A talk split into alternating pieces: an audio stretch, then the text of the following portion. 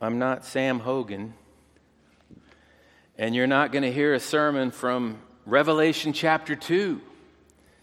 When I got the call this morning that Sam is suffering from a virus, my heart went out to him. Uh, I know how hard it can be to be in the bed ill and wanting to be with the people of God and, and serving. So we pray for Sam and we hope he gets better soon and that the family's protected. So please open up your copy of God's Word to Psalm 59. Over the years, I've preached probably two, three dozen Psalms, and I've often found that Psalms are a wonderful place to go in the moment when you need a one off sermon. So filled with the truth of God, so rich. These are the prayer praises of the Holy Spirit drawn out of the hearts and souls and lives of God's people of old, like King David, and then lived and fulfilled in Jesus Christ. So that we can pray them and we can praise them, and they show us the scriptures. They show us the glory of redemptive history and their hymns and psalms of praise. Well, tonight we'll look at Psalm 59. You know, one of my favorite hymns is actually based on a psalm, and it's the hymn, A Mighty Fortress is Our God, written by Martin Luther. I'm sure you know it very well. But as I walk through life, often I focus more and more not on the mighty fortress who is our God, but the mighty foes that surround us and attack us as the people of God. And it's because of this line right here Our ancient foe doth seek to work us woe, his craft and power are great, and armed with cruel hate on earth is not his equal. Satan, the dragon, it's horrible. The reality of evil, the reality of the attacks. Well, well, how about you? Do you find yourself, like me, in the midst of the, the trinity of evil, the world, the fallen world, the flesh, our fallen, sinful flesh, and the reality of the devil and his followers? Do you find yourself in the midst of that here in this life, hounded, attacked, and maligned and slandered, so that you feel alone? You feel isolated. You feel like you're in the Alamo that you're surrounded by evil very often, you don't know what to do. Well, for as much as the world has been softened by the gospel through the transformation of the church, it's still hostile and brutal and evil and violent. That's the reality of our fallen world. And it's also the reality of the church, unfortunately, because we are a mixed body of the church at large. You know, we are the, the wolves and the sheep. Well, as we're surrounded, we're reminded that we're in the midst of a cosmic battle that's been taking place since the fall and the reality of what we call seed warfare that, that the, the promised one to come, the, the seed of the woman will come forth and crush the head of the seed of the serpent. And there will be this battle that takes place throughout history between the Lord, his people, and evil and Satan in this fallen world. But in this life of faith, we, we've all felt surrounded at times. We can all identify with what we're going to see tonight in, in Psalm 59. We, we know experientially what it feels like to be in the Alamo. So that we look around, and from the world's perspective, there, there's no hope. There's no reason that we should hope. We're going to be overrun by the enemies of God and destroyed. But as we come to Psalm 59, I think it's safe for us to say here in this place, in Peachtree City, that none of us have experienced the alienation of lies and jealousy that turn to attempted murder, like the one who wrote this psalm, King David, experienced. But this psalm is attached to time and space and to a place, to a person in a historical context. And we need to see that so we can understand the, the, the, big picture, the spiritual truth that we'll learn. Well, this was David's situation. He was facing death. Saul had broken covenant with the Lord and he had quenched the Holy Spirit with his pride and his jealousy and his rebellion. And so he began to hate not just the Lord, but the Lord's anointed. Remember, David is the man who is given a heart after the heart of the Lord.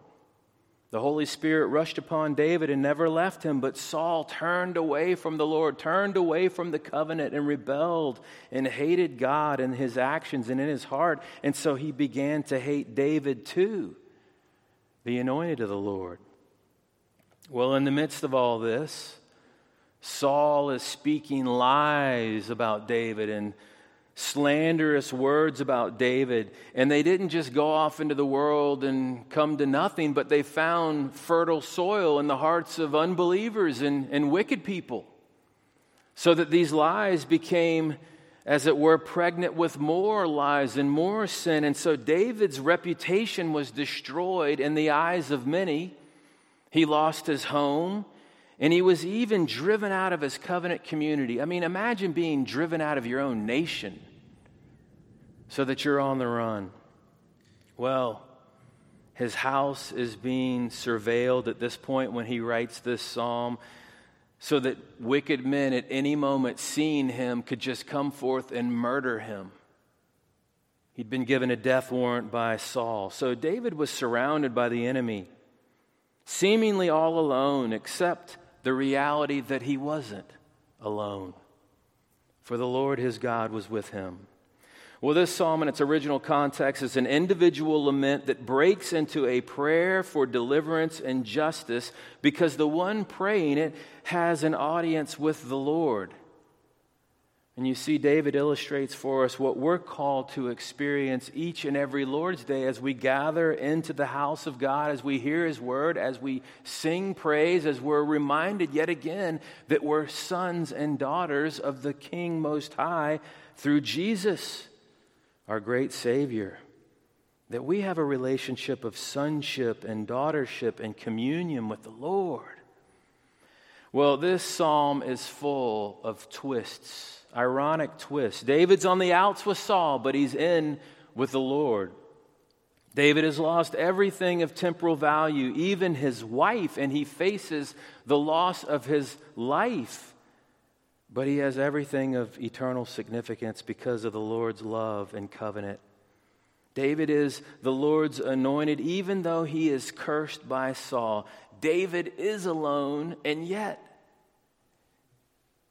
never more surrounded by the power of the Holy Spirit and the promise of God. So there's something so ironic about the psalm. Everything that David experiences and prays for has been experienced by the church throughout time and history, physically, really, and truly, but also spiritually. And that's where this brings home the reality for us tonight. Brothers and sisters, our prayer should be that the Holy Spirit opens up our eyes tonight, the eyes of our hearts, that we would see the real battle, the real warfare that we're in as those who are anointed in the Lord Jesus Christ, saved and sanctified, sealed with faith in the Holy Spirit. We need to see that. So, regardless of your current situation, there is something in this psalm for you to give you hope and to give power and structure to your prayers as the people of God. Well, this psalm is broken up into three main sections with three main themes, and then it's a perfect Hebrew chiastic structure where basically David states the theme and then bookends it and states it again so we don't miss it. And he does this three different times with three different themes and I think we can reduce this psalm to these three specific words to lead us through this message this evening. Psalm 59, the Alamo prayer, can be summed up in the words requests, reasons, and rejoicing. So let's read God's word together. Psalm 59, open up your Bibles, the middle of the middle, and hear the word of the Lord for you. Deliver me from my enemies, O my God. Protect me from those who rise up against me. Deliver me from those who work evil and save me from bloodthirsty men. For behold, they lie in wait for my life. Fierce men stir up strife against me. For no transgression uh, or sin of mine, O Lord, for no fault of mine, they run and make ready. Awake, come to meet me and see. You, Lord God of hosts, are God of Israel. Rouse yourself to punish all the nations. Spare none of those who treacherously plot evil. Each evening they come back howling like dogs and prowling about the city. There they are, bellowing with their mouths, with swords in their lips, for who, they think, will hear us? But you, O Lord, laugh at them. You hold all the nations in derision. O my strength, I will watch for you. For you, O God, are my fortress. My God and his steadfast love will meet me. God will let me look in triumph on my enemies. Kill them not, lest my people forget. Make them totter by your power and bring them down, O Lord, our shield. For the sin of their mouths, the words of their lips, let them be trapped in their pride. For the cursing and lies that they utter, consume them in wrath, consume them till they are no more, that they may know that God rules over Jacob to the ends of the earth. Each evening they come back howling like dogs and prowling about the city. They wander about for food and growl if they do not get their fill. But I will sing of your strength I will sing aloud of your steadfast love in the morning, for you have been to me a fortress and a refuge in the day of my distress. O my strength, I will sing praises to you, for you, O God, are a fortress and the God who shows me steadfast love. Amen and amen. The word of the Lord for us tonight as we come to the table. Well, this brings us to our first word this evening, our first thought we see great requests here in this psalm from David to the Lord. We see great requests for deliverance, for, for the Lord to deliver David in the midst of this attack. Deliverance and defeat and destruction for his enemies. That's what we see in verses 1 and 2, and then verses 11 through 13 as he bookends this theme Deliver me from my enemies. Deliver me from those who do iniquity and save me from bloodthirsty men. While David's enemies want to separate David from the Lord, the Lord has anointed David and made promises to him to be his God and to help him in time of need. What a great request he has here. It's a very pertinent request, it's a very personal request. Lord, rescue me. Rescue me. Deliver me, destroy them. But the anointed one remembers that even while the enemy surrounds him, so too does the Lord of hosts, the God of covenant love. He surrounds David. He is with David. That's what we see in verse 1. We see the reality that David has a, a personal enemy, but more importantly, David has a personal God who is the Lord. This is the covenant name for God, his personal name. I am that I am, Yahweh. You see all the, the personal pronouns that David uses. Deliver me, O my God, my Lord. This is a, a prayer song addressing the Lord and in the second person calling for help. It's a petition for him to bring about salvation for David and judgment upon those who attack and want to destroy him. And this is a main theme that we see throughout Scripture deliverance through judgment. Don't we see that everywhere in Scripture? Deliverance for God's people in the midst of judgment. You see it in the ark, you see it throughout Scripture. Well, David's great request is a, a complexity of opposites. He wants to be rescued, he wants to be delivered from murderers and lawbreakers. But for all that he requests of the Lord for himself, he demands the opposite for his enemies. He wants them destroyed. And he wants himself to be vindicated before them. That's what we see in verses 11 and 12 and 13. Destroy them in their wrath, destroy them that they may be no more. But isn't it interesting the way that he teases out this in his prayer praise in the midst of the Alamo? He doesn't ask for the Lord just to come right out and snuff them out fast and furious so that they're gone in an instant. But he wants the Lord to move in such a way that he uses their own sin and their own rebellion to become their traps and their snares that bring down the justice of God upon them before the watching world, so that everybody knows that God brought them to their end in destruction and judgment. You see, the God of the universe is big enough to use the sins of the reprobate to bring about their judgment and destruction and to deliver David in the midst of this. So we see great requests in this prayer, this warrior psalm of prayer and praise. Great requests for deliverance. Well, the second thing that we see is we see great reasons. David doesn't just make the request, but he backs it up with great reasons for the Lord to do this. And what we see here, in one sense, is almost like a childlike faith of David, and yet a childlike faith is still powerful because it's living faith. This is the reason for David's great request, backing it up for the Lord to act. Oh Lord, the enemy is not just my enemy, but he's your enemy, and he's also the enemy of your shalom, your peace. The enemy is corrupted by sin in his nature and acts according to the, the sin nature, just like a dog driven by instinct, driven by lust and rage and destruction, driven not by shalom, not by peace, but by the opposite of shalom, ra'ah, which is chaos, which is wickedness, which is evil, which is rage. And that's what we see here through verses 3 to 7 and verses 14 to 15, the reasons for this request. He says, Oh Lord, they seek to kill me not because of my sin, because I've done nothing to them. David cries out, Look, I am innocent in my horizontal relationship with these people that seek to destroy me because I've done nothing to them. I've done nothing wrong. I haven't sinned against them.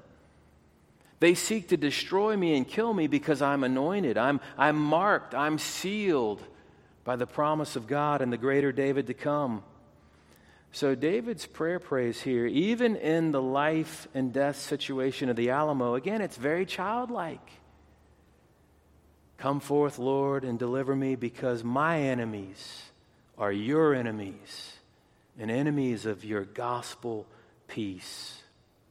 So, who is it that surrounds David? Well, listen to these vivid, descriptive words that David uses in this song, this warrior prayer song of deliverance. These are the words that he uses. These enemies are destroyers and criminals and murderers, fierce enemies, even hostile nations, wicked traitors, snarling, vicious dogs, filthy speakers, full of pride, curses, and lies.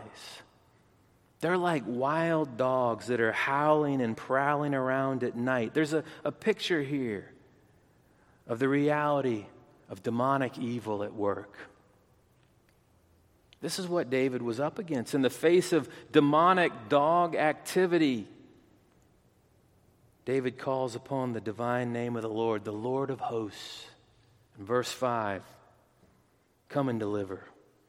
Well, evil must be judged, and the wicked must be held accountable for their sins, their sins of their mouths, of their pride, their cursing, and their lying. And the wicked stand for the opposite of what God stands for. The wicked stand in opposition to God and to his plans and to his gospel peace. The wicked attempt to create restlessness and anarchy on the earth instead of bringing forth order. They sowed the seeds of corruption that, that birth greater disorder. The wicked are like dogs. He says that again and again. You see, we have to see the psalmist's conception of dogs as is foreign to us 21st century Westerners. We love our dogs. In some ways, we love them more than our kids, you know, the way that we go on and on about our dogs here in America. It's kind of weird really. But you see, for a, a 9th century BC Hebrew, dogs were not pets, they were dangerous nuisances. They were wild, They terrorized communities. They would run around in packs with their wild nature, driven by base instinct to, to bring chaos and anarchy and to destroy the peace with their incessant barking and their running after people and biting them. I think the closest I ever got to experiencing this, to get kind of in the Hebrew mindset, is the first time that I went to, to Peru on a mission trip. High up in the mountains of Juan Huancavelica, we had to travel a long distance from the place that we were staying in the middle of town up to where the church was that we did VBS. And with Santos, we were doing ministry as, as uh, the, the youth group that went. And on the walk up, there are all these wild dogs running around eating from the trash heaps on the road as you'd go higher up into the hills. And we'd have to get the kids kind of over on one side of the road and, and protect the girls and, like, you know, put your hands in your pocket. You know, don't play with them, don't look at them. These are wild, nasty dogs. Well, we need to see the picture here, the, the spiritual picture. The Old Testament compares dogs to those who are cursed and judged. It's pretty profound. It's pretty sobering.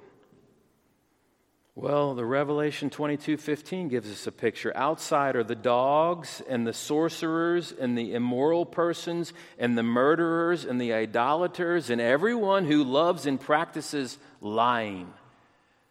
They are driven away from the face of the Lord. They are judged. They are cursed. They are not among the people of God saved and sanctified. The dogs. Well, Rosie and I have been blessed with a beautiful home of which we're trying to maintain and improve. But in God's divine providence, not as a Hebrew, but as an American, He's given us two dogs. And we see the reality of what takes place. We try to beautify, beautify, they try to destroy. Maybe that's your experience with your dogs. Where we clean, they dirty. Where we fix, they break. And where we seek to plant, to grow fruit and flowers, they dig up and eat.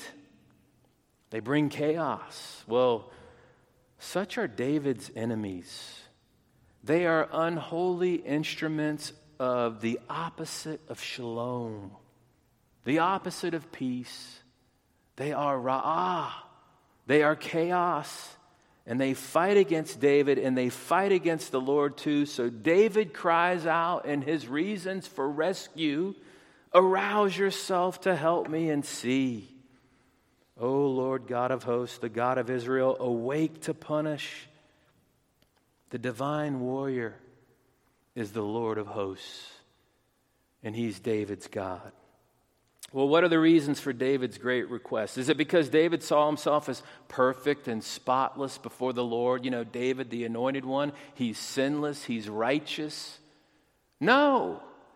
Because just seven chapters earlier in the psalm, we read the, that horrible and yet glorious penitential psalm, Psalm 51, where David is crying out, confessing his great sin of adultery and murder. David's not standing before the Lord saying, Rescue me because I'm a good man.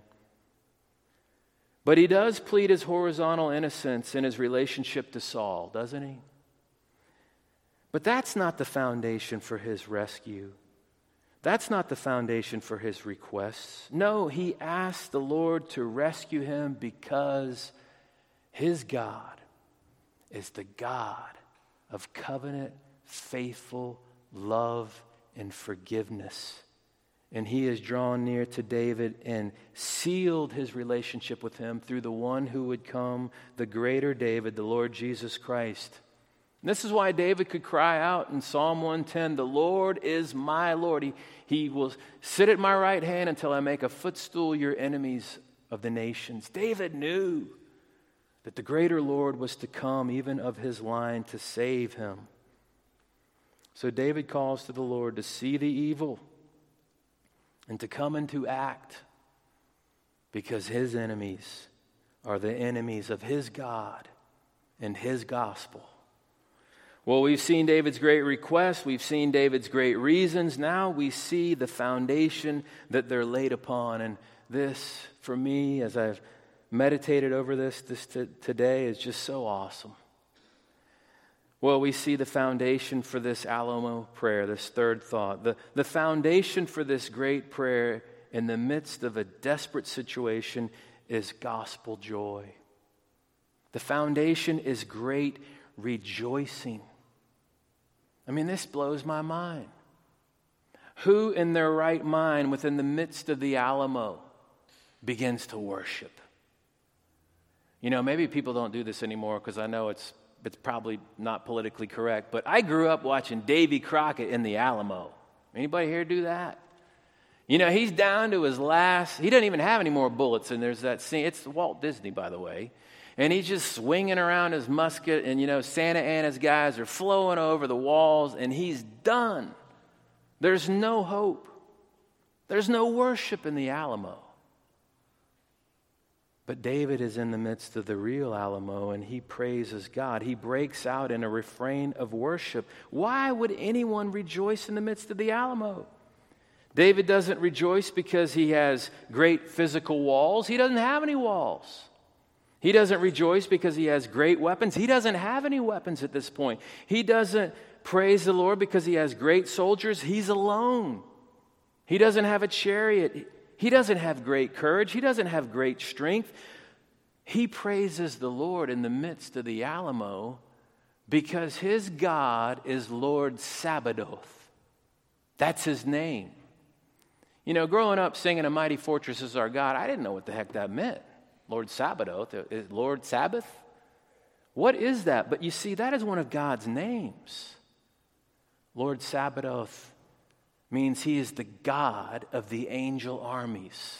That's who our God is. That's who David's God is. The God of the angel armies. You remember when Jesus was betrayed in the garden and the men came to take him away to seize him and Peter drew out that sword and cut off the ear of the high priest's servant and and Jesus said, Put that little little sword away. Don't you know that I could call upon a legion of angels to rescue me? In an instant, they would come. I mean, one angel, one archangel is more powerful than all the nuclear material on this planet. You see, David's God is the God of the angel armies. He is the God who is the fortress, the foundation, the shield, the bulwark. That's what he praises here. Verses 8 to 10 and 16 to 17. O Lord, you are my strength. You are my stronghold. My God is his loving kindness. He will meet me. He will look in triumph upon my foes. I shall sing of your strength, O Lord. I shall sing joyfully of your loving kindness in the morning. For you have been my stronghold and a refuge in the day of my distress. I will sing praises to you, for God is my stronghold, the God of the angel armies. He shows me loving kindness. Isn't this amazing? Well, I think it's safe to say that the Lord our God enjoys great drama, doesn't he? He must. Because the greatest drama is the drama of redemption and the, the drama of redemptive history. And we're created in His image. We love drama too. And drama, what makes it dramatic is the tension between the need of being delivered and then the timing of how it comes about. That's when drama is really building, right? And here's David in the midst of this situation. By the eyes of the world, there's no hope for him. But the God of angel armies is going to show up just on time and deliver David, and he holds fast to that. While the wicked are growling and howling, David praises the Lord. What a contrast we see here. The wicked, the enemies of the Lord God Almighty and His gospel peace, they're howling and prowling around at night in the darkness, but David is walking in the light of God's love. The Lord's loving kindness, this word over and over again, his loving kindness, his chesed, his faithful, loving, covenant, steadfast care for his people because of grace. We don't deserve it, we receive it. The righteous, those objects of God's gracious love and Messiah. They rise up in the morning and they walk in the sun of his love, the sun of righteousness, and we know that no matter what we face, the God of our salvation will show up just on time for us when we need it. What a contrast we see between the dogs and the lambs, the reprobate and the elect in the Lord Jesus Christ. Well, David knows experientially deep down that the Lord will come, and so he has confidence to worship even in the midst of the Alamo. How amazing! Verse 8 begins, But Lord, I know you and your ways. The cavalry's coming. And you see, the only reason we have not known the tsunami of God's wrath is Jesus, the greater David, the one who comes to save us. Well, we see this gift of David's living faith on display as he prays from the Alamo. And it's not a, a perfunctory faith, but it's one that's been tested and it's true. And don't we see the connection between David and Paul? As we think about them and their lives, I mean, they both had to flee in the night. They both were slandered. They both were persecuted. They both were being hunted down for their service to the king, to be murdered and destroyed. And this is what the Apostle Paul writes to Timothy in 2 Timothy 4 The Lord will rescue me from every evil deed and will bring me safely to his heavenly kingdom to be with him forever. To God be the glory. Amen. What a prayer praise from the midst of the Alamo. Why is it that David and Paul could sing God's praise from the midst of what the world would consider to be a, a hopeless situation where they were doomed? Well, of course, it's because the greater David the only sinless one, the Lord Jesus Christ, the only one worthy who, who didn't have to experience the Alamo. He was righteous and pure, enjoying the, the holy relationship that he had with his Father for all eternity. But he chose to step out of eternity into time and space to enter into the hopeless situation of his people in their sinful condition. Jesus pursued, and he paid it all for us by going to the cross. I mean, think about it. If there was ever anybody who could be in the midst of the Alamo and cry out, Enough of this, deliver me, it was Jesus. And yet he held his tongue and he received the punishment we deserve so that in the midst of the Alamos of our lives, we can cry out, Lord, deliver me. You are my Redeemer and my hope. Well, he who knew no sin for our sake became sin, so that in him we may become the very righteousness of God. King Jesus was surrounded by howling, reprobate dogs that sought to bite and savage and devour him as he was on the cross. And the Holy One held his tongue, and he received the wrath that we might receive his reward of righteousness and peace with Almighty God.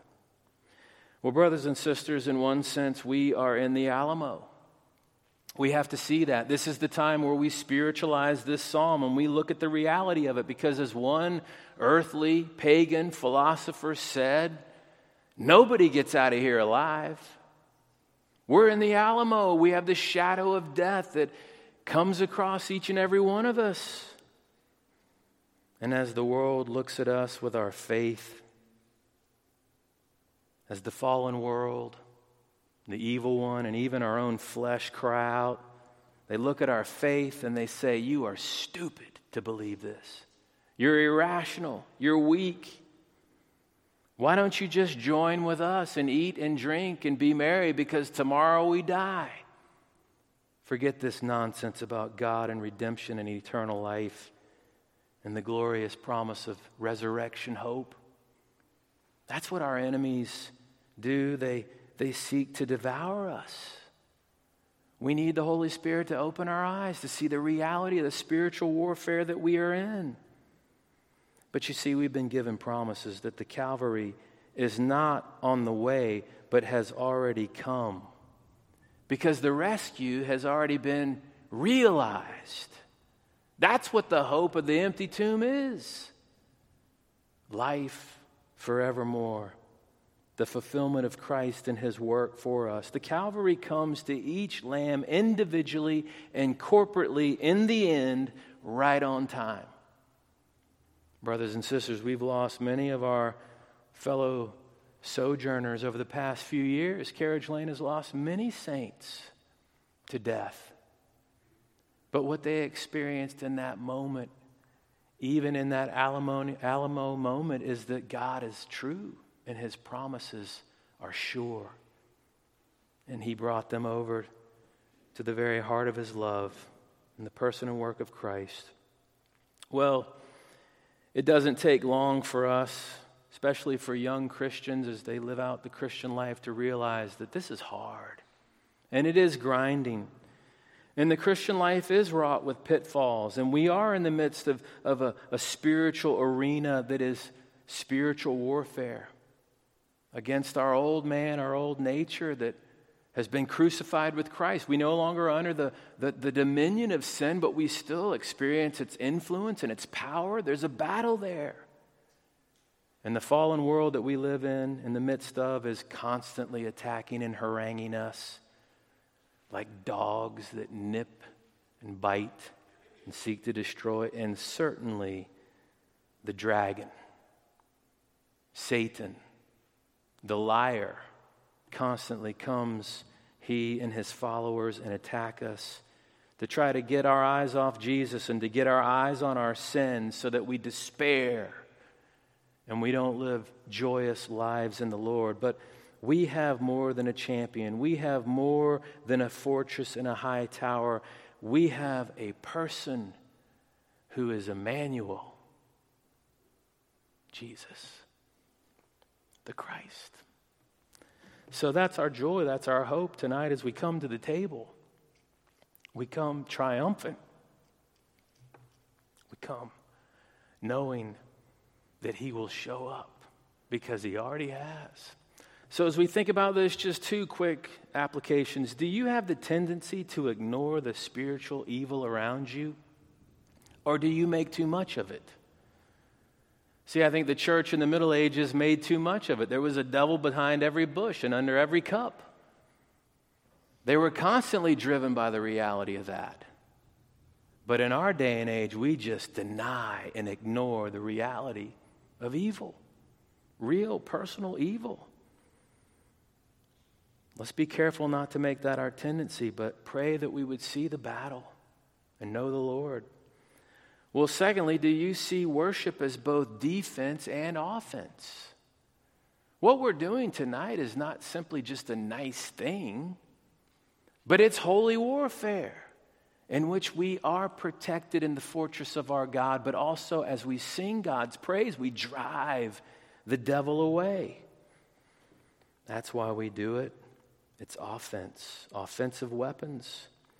Well, when we come to Christ, we come to the Lord's Supper.